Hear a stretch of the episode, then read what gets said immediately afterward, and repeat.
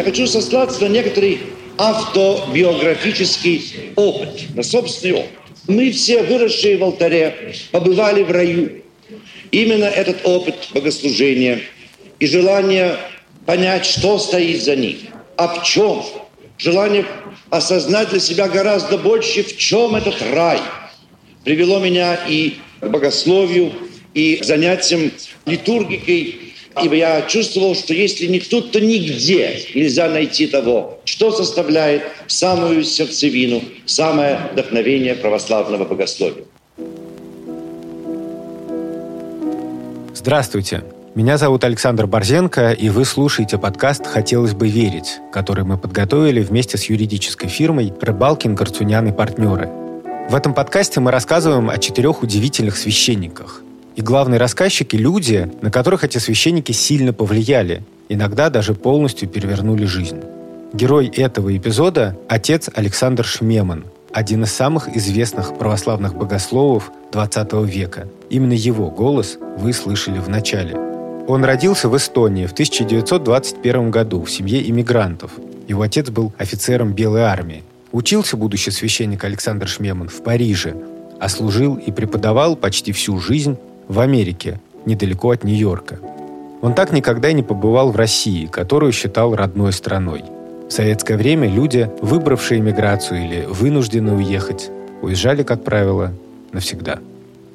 Это правда, что мы уезжали навсегда. Должно было бы быть очень страшно. Это наш первый рассказчик, переводчица Лариса Волохонская. Она эмигрировала из Советского Союза в 1973 году и вскоре стала студенткой отца Александра Шмемана. Мне не было страшно, потому что я была молоденькая, у меня не было семьи. Для меня это было как бы вот такое приключение, что я увижу мир и так далее. Ну а кто тебя спрашивает? Как собраться? С тобой мало считаются. Хочешь, уезжай, уезжай. Прямо сейчас, давай. Собирай все документы. Если вы слушали первый эпизод подкаста об отце Александре Мене, вы, возможно, узнали голос и смех Михаила Аксенова-Меерсона. Будущий студент отца Александра Шмемана уехал из Советского Союза в 1972 году в страшной спешке. Это был кошмар. Вспоминать, как ты уезжаешь за 3 дня, это голова болит просто даже. Я сейчас и не могу это вспоминать все. В Москве Михаил Аксенов-Меерсон был очень вовлечен в церковную жизнь и подпольно распространял религиозную и философскую литературу. А Лариса Волохонская крестилась всего за несколько месяцев до отъезда. Крестным стал старший брат Ларисы, поэт Андрей Волохонский. Я совсем ничего не знала ни о церкви, ни о христианстве, кроме общих вещей ничего не знала. Но каким-то образом я изнутри пришла к выводу, что мне необходимо креститься. Я крестилась. Нашли мне крестную мать. Нас крестили втроем. Маленького младенца, девочку лет 6 и меня. Я была уже взрослая. Отец Петр спросил меня: «Вы сознательно креститесь?» Я сказала: «Сознательно. Раз сознательно креститесь, так и не отступайте никогда». И вот это был мой катехизис. Еще я помню, что после того, как нас крестили, мы все вышли на улицу, и полил проливной дождь, очень-очень сильный, настоящий ливень, после которого засияло солнце. И вот мы все очень обрадовались, что такие знамения природные нам даны. Когда Андрей собрался эмигрировать, Лариса решила поехать с братом. Родители были в ужасе, потому что они не захотели с нами поехать. Но Андрей сказал, что если ты останешься с родителями, мы никогда не увидимся, они не поедут. А если мы оба уедем, то они приедут. Так и произошло. Лариса Волохонская сначала поехала в Израиль, оттуда в США, а Михаил Аксенов-Меерсон поселился в Париже, городе, в котором после революции 1917 года оказались десятки тысяч русских, бежавших от последствий переворота. Среди них была и семья Шмеманов. Александр тогда был еще совсем ребенком. Он вырос в русской среде и продолжал в ней жить. Но еще потому, что он учился в этом кадетском корпусе. Говорит, это были самые важные формативные мои годы с 9 до 15 лет. У него было невероятно благородное лицо и осанка. Он ведь учился в юности в Париже, в русской кадетской школе. И у него на всю жизнь осталась военная выправка. В жизни эмигрантов первой волны особое место занимала церковь. Это была еще и связь с потерянной родиной.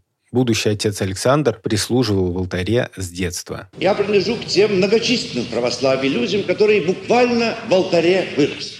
Запись 1976 года. Париж. Отец Александр Шмеман читает доклад на съезде Русского студенческого христианского движения. До того, что я узнал об Иисусе Христе и об Троице, не говоря уже о филиокве, я знал, как нужно выносить свечу и куда ее надо ставить. И должен сказать, что в детстве все это было определено вот этим богослужебным опытом.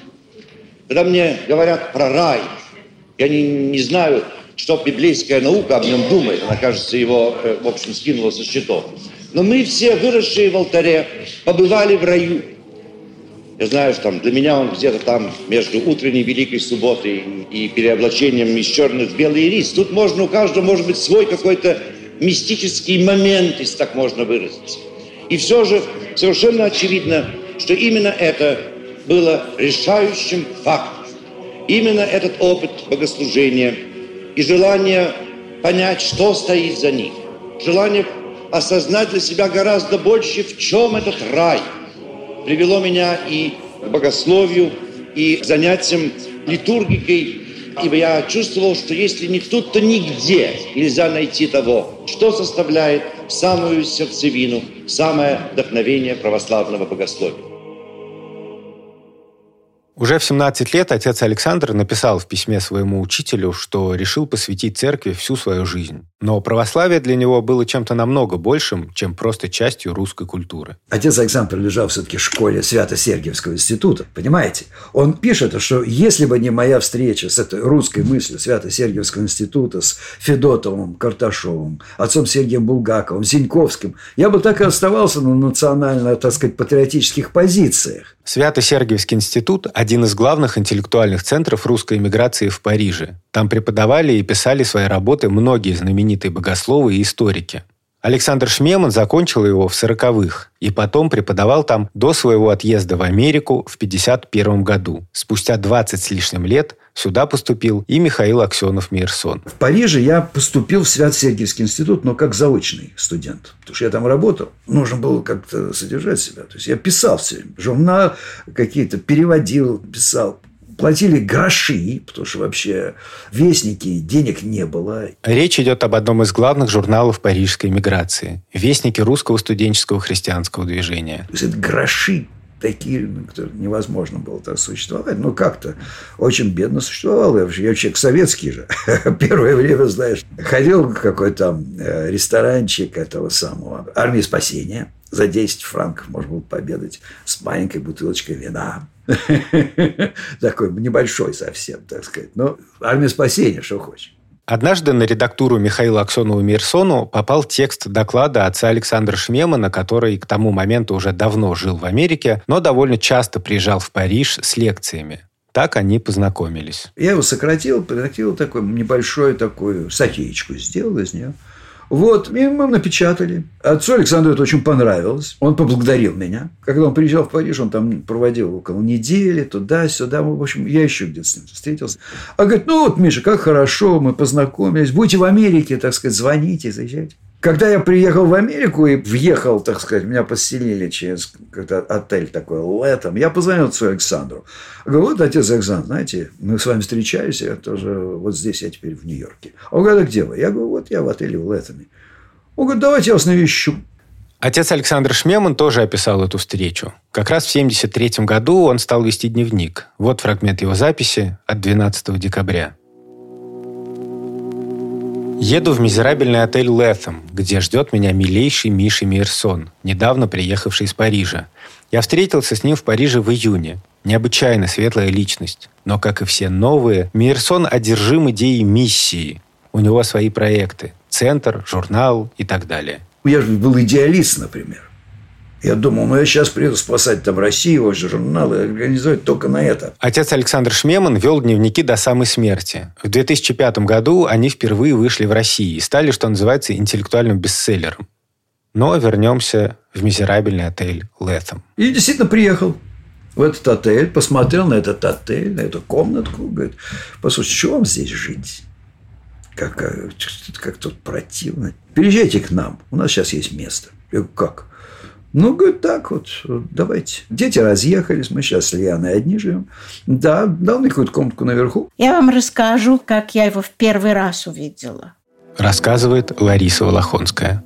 Было Рождество, и я застряла на автостраде и опоздала на литургию. Приехала к концу проповеди, и я увидела на амвоне прекрасного человека в белом облачении с яркими карими глазами, очень приятным таким баритоном. Он очень много курил, у него был такой прокуренный баритон, но очень красиво. Он сказал по-английски: «Christ is with us.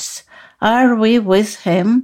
Это были первые слова отца Александра, которые я услышала. Я даже не знаю, как это перевести, чтобы было так красиво. «Христос с нами, а мы, с ним ли мы?» В общем, я у него, так сказать, поселился. Но мне как-то так неудобно, так сказать, прожил всего 2 недели. Мы с ним общались, разговаривали. Он был очень легкий человек. Надо сказать, много курил. Вечером садились смотреть телевизор, и он там комментировал. Какой-то фильм Джорджа Бонда смотрели. Я говорю: послушайте, отец Александр. И вот дико я не понимал, почему реклама, говорит, почему вот каждые 5 минут реклама. Ну, какой от него? Она же смехотворна, говорит, реклама. Кто и верит? Он говорит: почему, Миша, верят? Вот, например, я увидел, так сказать, однажды на рекламе вот эти свои сигареты. И вот уже 25 лет курю. У меня был очень какой-то извилистый, странный путь к отцу Александру Шмеману, потому что я и в Америке случайно оказалась. Лариса Волохонская рассказывала, что на момент крещения почти ничего не знала о христианстве. Всего через пару лет в США она пошла изучать богословие. Я училась в Ельском университете, в богословской школе Ельского университета 2 года. И вот там я услышала реально про отца Александра Шмемана и про Свято-Владимирскую семинарию. Ельская богословская школа, она межконфессиональная, такой котел из деноминаций. И у меня в голове образовалась каша. И я с этой кашей в голове стала ездить в семинарию, и в конце концов меня познакомили с отцом Александром. Несколько раз я с ним виделась. Свято-Владимирская семинария находится недалеко от Нью-Йорка. Эта семинария – одна из главных заслуг отца Александра Шмемана. За время его руководства она стала важным центром богословского образования. Он меня привел в семинарию, и мне семинария понравилась. То есть я вдруг увидел то, что называют православие с человеческим лицом. Студенты, они какие-то ставили капустники. Я приехал под Рождество. Скоро были какие-то рождественские каникулы, и перед тем, как их распустить, значит, у них какой-то такой был театрик. Ну, в общем, так я смотрю, такая веселая компания туда-сюда. Он говорит: не хотите поучиться? И, так сказать, да, я согласился. До отца Александра Шмемана деканом семинарии был другой выходец из Свято-Сергиевского института в Париже. После войны, после Второй мировой войны, в Америку поехали отчасти преподаватели Свято-Сергиевского института. Отец Георгий Флоровский первым поехал в Америку, и он стал во главе этой семинарии. И она постепенно начала становиться известной. В эту, собственно говоря, семинарию был приглашен молодой профессор из Европы, Флоровским, отец Александр Шмеман. Он тогда уже 6 лет преподавал в Свято-Сергиевском институте. Семинария сначала находилась в Нью-Йорке. Они арендовали помещение у протестантской богословской школы на Upper West Side. Так вот, отец Александр был когда приглашен Флоровским, а он был молодой человек, он был моложе их всех. Причем он был, так сказать, энергичный человек. Они уже все-таки привыкли, они как-то жили, вот, ну, как жили, так и живем. Например, он рассказывал мне, говорит, представляешь, вот все профессорский состав, он жил в огромном зале. Один этот зал был разделен, знаешь, вот как Ялте, когда это приезжал, сезон, комната разделена занавесочками, знаешь, и каждому сдают кроватку. Вот этот зал был разделен на такие кубики, разделенные занавесками. И отец Георгий Флоровский, но он уже все равно собирался уйти на покой. Он уволился оттуда и переселился в Принстон. А отец Александр стал деканом этой школы. И вот под его руководством эта школа стала действительно очень известной. Во-первых, он собрал замечательный преподавательский состав – Преподаватели были прекрасные у нас там. И, кроме того, он был очень талантливый человек, великолепный организатор. Он терпеть не мог этим всем заниматься, но занимался. А потом они каким-то образом приобрели участок в пригороде Нью-Йорка. Это в получасе на электричке. Такое было местечко, Крествуд. Они приобрели там, ну, в общем, можно сказать, что поместье. По-моему, там было 3 акра. В общем, несколько зданий. Там до этого был католический старческий дом для престарелых. И там было такое главное здание, и потом там появились новые здания, общежитие, библиотека, стали строить. Место было изумительно красивое. На холме там был такой ручеёк, который назывался «Журчащий ручей» Баблайнбрук. И он спускался, этот ручеёк, с горы, и даже там был маленький водопад. Мы к нему ходили на богоявление, на крещение мы ходили. Он никогда не замерзал, этот ручеёк. И красота была неописуемая.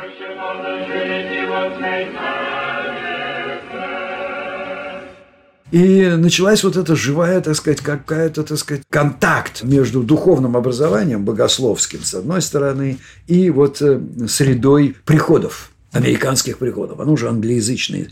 Туда стали англоязычные студенты появляться. Действительно, к тому моменту все больше православных приходов вели богослужение на английском, и среди прихожан было все больше американцев.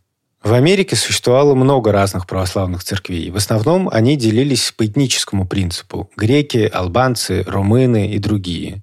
Церковь, которой принадлежал отец Александр, православная церковь в Америке, не имела четкой этнической привязки. В 1970 году, во многом благодаря его усилиям, она получила автокефалию от Московского патриархата. То есть статус дочерней, но независимой и самоуправляемой. Шмеман встретился с Никодимом. Митрополит Никодим Ротов в те годы отвечал за международные связи Московского патриархата. И сказал, что, послушайте, наша церковь – одна из маленьких церквей, но она никогда не вернется назад, в Московскую патриархию. Мы так и будем эмигрантской церковью навсегда.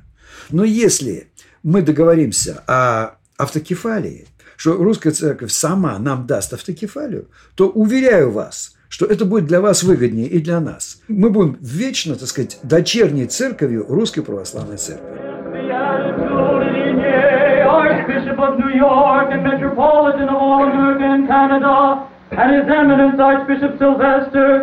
Это фрагмент записи литургии, которую служил отец Александр Шмеман. Правда, его голоса здесь не слышно. Но вот проповедь, в которой он говорит, что православная церковь дана всем людям, а не только определенной группе. Это не православие принадлежит нам. Это мы принадлежим православию.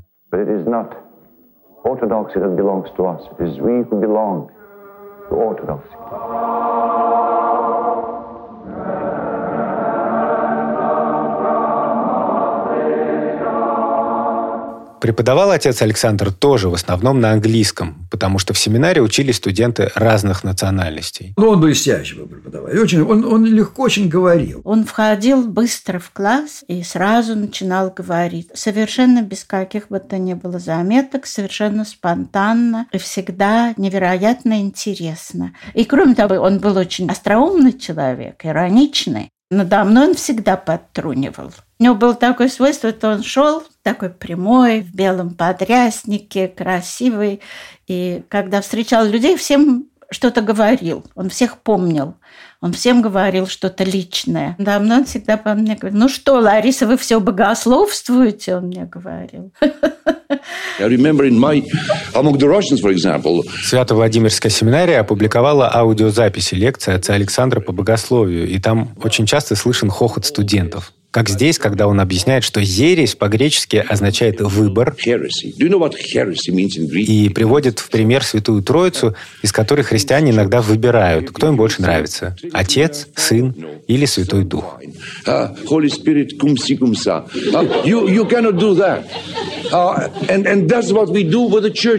Он задавал часто писать проповеди.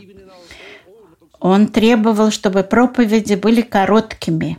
Текст был не длиннее 4 страниц, написанных от руки. Но он, говорит, зависит от почерка, 4,5. Больше не буду читать. В проповеди должна быть одна мысль. Больше люди во время литургии не вмещают и не нужно. Одна мысль, и главное даже не то, что вы говорите, а как вы говорите, потому что от проповеди должно быть радостное, светлое впечатление. Прослушайте воскресную беседу профессора философии, священника отца Александра. Отец Александр Шмеман проповедовал и по-русски тоже. В 1953 году он начал вести воскресные беседы на Радио Свободы, которое сейчас в России признано иностранным агентом. Эти передачи вещались на Советский Союз, и многие слушали их сквозь глушилки. Он записывал воскресные беседы больше 30 лет подряд, до самой смерти. Дар напрасный, дар случайный. «Жизнь, зачем ты мне дана?» – спрашивает поэт.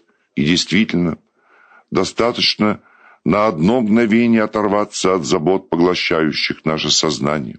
Достаточно как бы в самом себе на минуту остановить безостановочно в бездну исчезающий водопад времени, чтобы вопрос о том, для чего жизнь, в чем жизнь, поднялся из глубин нашего подсознания, куда мы обычно прячем его от себя, и встал перед нами во всей своей неумолимости. Дело в том, что отец Александр, в нем было совершенно естественное слияние церкви и культуры. Он был человек, который дышал воздухом культуры. Во-первых, он был человек, очень легко ориентирующийся в 3 культурах. I think it must be understood. В лекции слышно, как легко отец Александр Шмеман переходит с одного языка на другой, когда ему нужно что-то процитировать.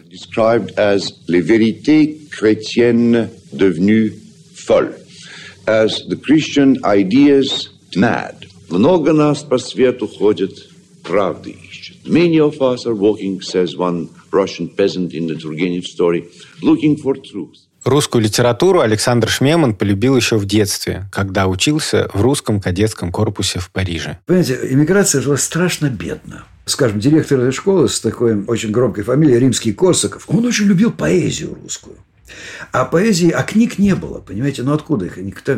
Поэтому она была переписана в тетрадочке. Там Пушкин, Лермонтов, Тютчев, Боротынский. А Александр, его, ученик, он очень любил тоже поэзию, поэтому, у них был такой личный контакт, и он ему давал свои тетрадочки. И отец Александр практически всю русскую поэзию выучил чуть ли наизусть. И действительно, он был страшно чувствителен к поэзии. Достоевского не любил, а Толстого любил, Чехова очень любил и говорил, что этот человек, который сам про себя говорил, что он агностик и что он ни во что верит, не верит, на самом деле в нем этот свет есть, что, может быть, он же самый христианский из всех русских писателей в каком-то смысле. Он ценил современную поэзию. Ценил Мандельштама, очень ценил Бродского, с которым быстро подружился. Когда она в церковь впервые внесла дитя, находились внутри из числа людей, находившихся там постоянно, святой Симеон и пророчица Анна. И старец воспринял младенца из рук Марии, и 3 человека вокруг младенца стояли, как зыбкая рама, в то утро затеряны в сумраке храма. Он многих, цитировал, в частности, Владимира Вейдли, который говорил, что церковь без культуры нема. Это не только он, конечно, говорил, но это довольно очевидная вещь. У нее нет языка, она не может себя выразить. Немота и архаичность православной церкви и в Советском Союзе, и в Америке сильно заботили отца Александра Шмемана, и он часто обсуждал эту тему с Михаилом Аксеновым-Меерсоном. Я вам прочту, кусочек его. «Православие запуталось в прошлом, обожествленном как предание». Я читаю из его дневников. «Православие, по-своему, тоже в кризисе. И первым симптомом кризиса нужно признать глубокую шизофрению, постепенно вошедшую в православную психику. Жизнь в нереальном, несуществующем мире. утвердившимся как реально существующий. Православное сознание не заметило, в кавычках, крушения Византии, Петровской реформы, революции, не заметило революции сознания, науки, быта, форм жизни. Короче говоря, оно не заметило истории. Вместо того, чтобы понять перемены и потому справиться с ними, православие оказалось попросту раздавленным ими. На деле оно изнутри определено и окрашено, и подавлено как раз теми переменами, которые оно отрицает. Вот я вам хочу сказать, дорогой, вот это абсолютно точное совершенно представление о том, как дело было. Вот я вам приведу один маленький пример. У меня есть в церкви стоит требник. Ну, вы знаете, что такое требник? Службы, которые священник служит по требованию, так сказать, отдельных индивидов прихожан. Но это офсетное издание 1961 года. И вот в этом офсетном издании, которое до сих пор у меня стоит, и которым я до сих пор пользуюсь, есть в Ектенях следующая молитва. «Еще молимся о благочестивейшем, самодержавнейшем, великом государе нашем, императоре Николае Александровиче всея России, о державе, победе, пребывании, мире, здравии, спасении его». И Господу Богу нашему наипаче поспешите и пособите ему во всех, и покорите подножие его всякого врага и супостата. Вот вам молитва 61 года. Ну, конечно, они это офсетом издали. Но можно было все-таки эти молитвы как-то заменить, как-то вычистить эти страницы. Ведь это не просто смехотворно. Ведь люди слушают, понимаете? Если кто не понял славянский текст, в этой молитве за покойного царя Николая молятся как за живого, о здравии и спасении его. Для многих православных в Америке, иммигрантов и потомков иммигрантов из России, была чрезвычайно важна фигура погибшего царя. В частности, она была очень важна для синодальной церкви, православных приходов, пытавшихся сохранить духовную связь с дореволюционной Россией. Так, синодальная церковь зарубежная, она организовалась как бы вокруг несуществующей, но как бы, так сказать, вот святой фигуры императора Николая. Так сказать, я помню, когда у нас объявлялась панихида по царю, то церковь заполнялась, так сказать, синодалами, потому что они привыкли к панихиде. Мы молились, ну, естественно, об убиенном Николае и всей его семье. Как раз в этот день у меня родился старший сын. В воскресенье он родился. Очень трудно было найти замену. Я отвез рано утром жену в родильный дом, так сказать, там, и говорю: ну, Олечка, я не могу с тобой быть, потому что мне надо служить. И я уехал служить, а там рожала. А потом у меня прихожанин был такой друг, приходит мне и говорит: батюшка, у тебя сын родился. И так меня подталкивает, говорит: надо назвать Николаем. Если судить по дневниковым записям, отца Александра Шмемана сильно раздражало то, что он называет русским иммигрантским стилем, с бесконечными сантиментами по поводу царской России и поминанием государя. Можно сказать так, это я цитирую дневники, бессознательно, подсознательно, но стиль этот скрывает, замазывает смысл литургии, церкви, веры и заменяет его неким общим чувством. Конец цитаты. Для отца Александра самым важным была как раз литургия, ее смысл. Если какие-то традиции мешали этому смыслу, он старался их преодолеть. Дело в том, что он все-таки пробил это отделение причастия от исповеди. Потому что обязательная исповедь перед причастием делала невозможным регулярное причащение мирян. У нас, прежде всего, не хватает духовенства. Один священник на приход. Послушай, если ты будешь каждый раз всех исповедовать, когда ты начнешь литургию... Он очень не любил исповедовать. Он же об этом тоже пишет в дневниках. Он считал, что вот вообще в истории церкви исповедь как-то изменила свое назначение. Это чисто русские обычаи. У него нет ни у антиохийцев, ни у греков. Вообще нет, по-моему, даже у румын. Происхождение этой связи тоже, между прочим, пришло в определенный момент в русской истории. Я отчасти его проследил, надо сказать. И поэтому это тоже, так сказать, необязательная вещь. Он не был моим исповедником, например, но я к нему иногда... редко. Я считала, что его нельзя вообще беспокоить. Но несколько раз я к нему пришла с какими-то своими проблемами, и он увидел, что проблемы эти такие не очень трагические, и он вполне мог посоветовать там: пойдите купите себе новую шляпку или же темные очки. То есть, ну вот рассмешить, облегчить, знаете, отвлечь от мысли о себе. В основном все то, что тебе исповедуют, это в основном диета. тебе исповедуют диету. Человек, который действительно грешен и чувствует это, он не придет на причастие, пока он действительно не исповедуется. Что-то его не пускает. Сам Господь его не пускает. Понимаете? Но он это освободил, написав еще в 60-х годах такой рапорт, так сказать, записку Священному Синоду. Сказал, что надо эти две таинства отделить, чтобы люди могли причащаться отдельно, а исповедоваться, когда нужно. Это епископат принял. И мы стали потихонечку причащающейся церковью, когда вся, так сказать, собрания приходили, а потом уже, когда кому нужно, кто исповедуется. Отец Александр Шмеман почти всю жизнь занимался литургическим богословием, то есть исследовал идеи, заключенные в самих богослужебных текстах. Во многих своих лекциях, проповедях и книгах он напоминал о значении литургии и главного христианского таинства – Евхаристии. В переводе с греческого «благодарение», когда под видом хлеба и вина верующие причащаются тела и крови Христа. Я бесконечный противник каких-то литургических реформ только для того, чтобы реформы спасти. Но когда вы чувствуете, что у нас стало в церкви совершенно нормально и никого не волнует, 99 литургий служить без причастников и только одну служить для говеющих, когда вы чувствуете, что таинство крещения превратилось в какое-то семейное маленькое торжество, о котором Церковь Божия ничего и не знает. Хотя когда-то в ранней церкви это был центр и содержание всего пасхального таинства.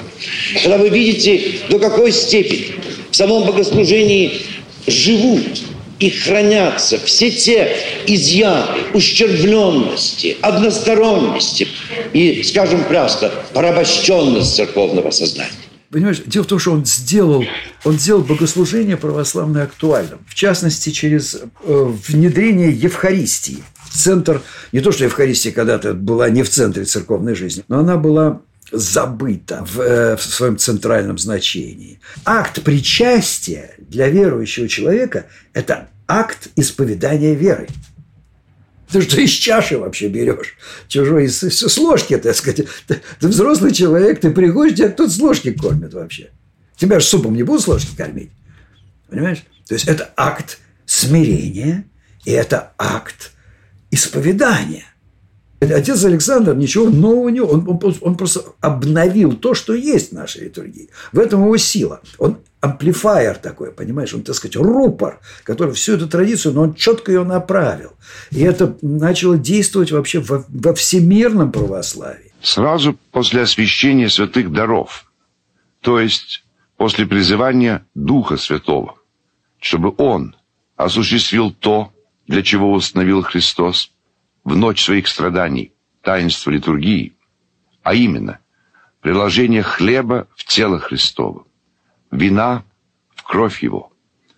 Нас же, вносителей Его жизни, Его любви, Его царства, сразу после этого молимся мы прежде всего о том, что было это причастие исполнением и нашей любви, соединив не только с собою, но соедини друг с другом.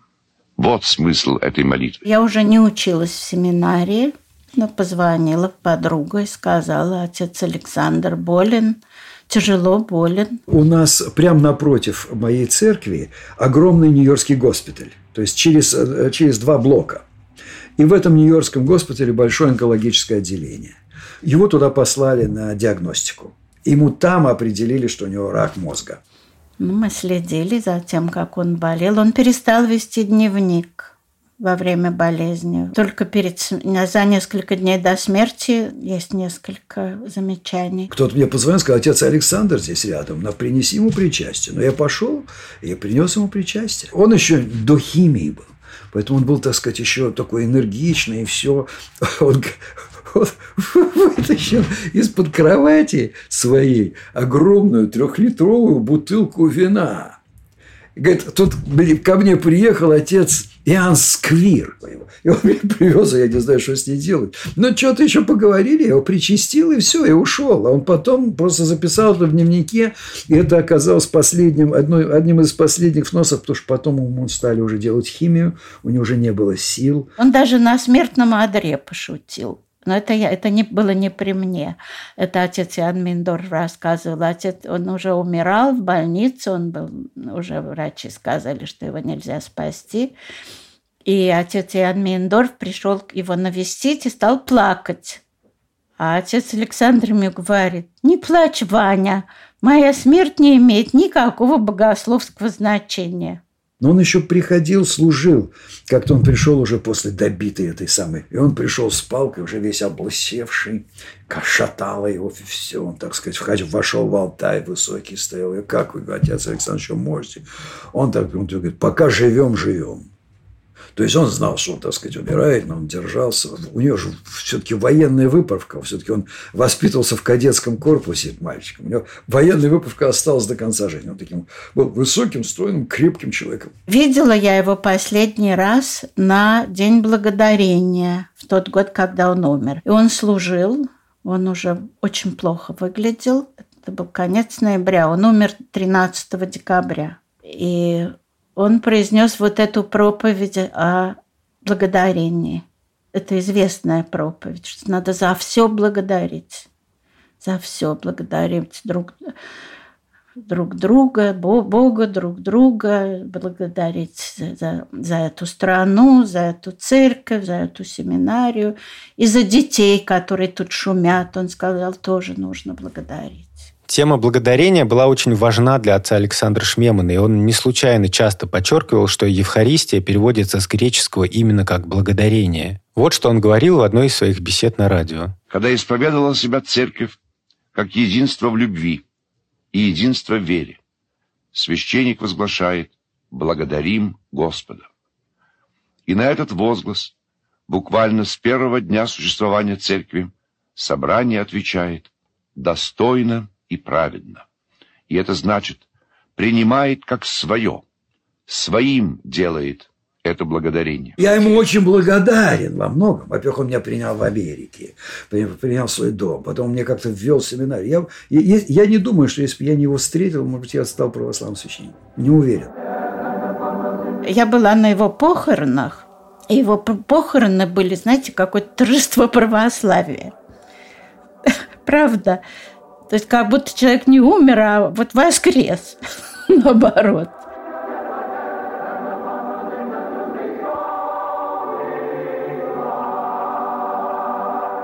Общение с ним было какой-то такой радостью. Вот, знаете, как когда Пушкина читаешь. Вот такая светлая радость. Последняя воскресная беседа отца Александра Шмемана на радио вышла уже после его смерти. Он говорил о любви. Праздник Рождества Христова являет нам церковь радостную тайну, тайну свободной, никем не навязанной нам любви. Любви, способной в Бога-младенце увидеть, узнать, полюбить Бога и, увидев, узнав, полюбив Его, стать даром новой жизни. Аминь.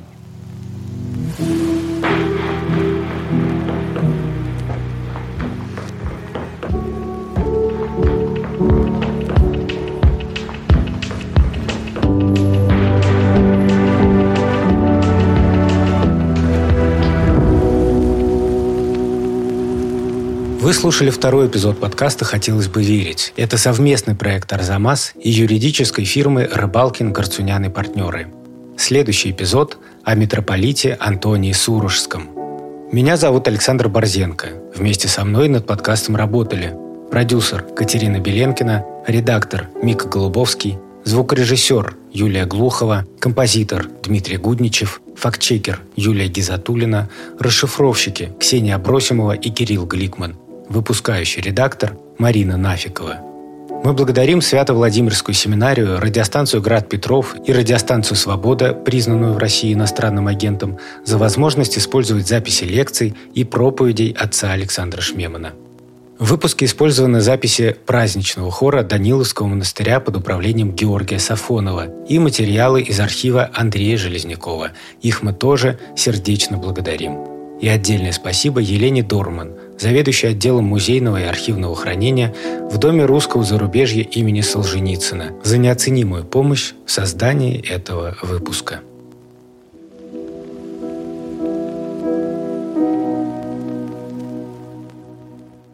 Следующий эпизод подкаста «Хотелось бы верить» появится здесь через 2 недели. Но уже сейчас все эпизоды можно бесплатно послушать в приложении «Радио Арзамас». Скачивайте его в App Store и Google Play.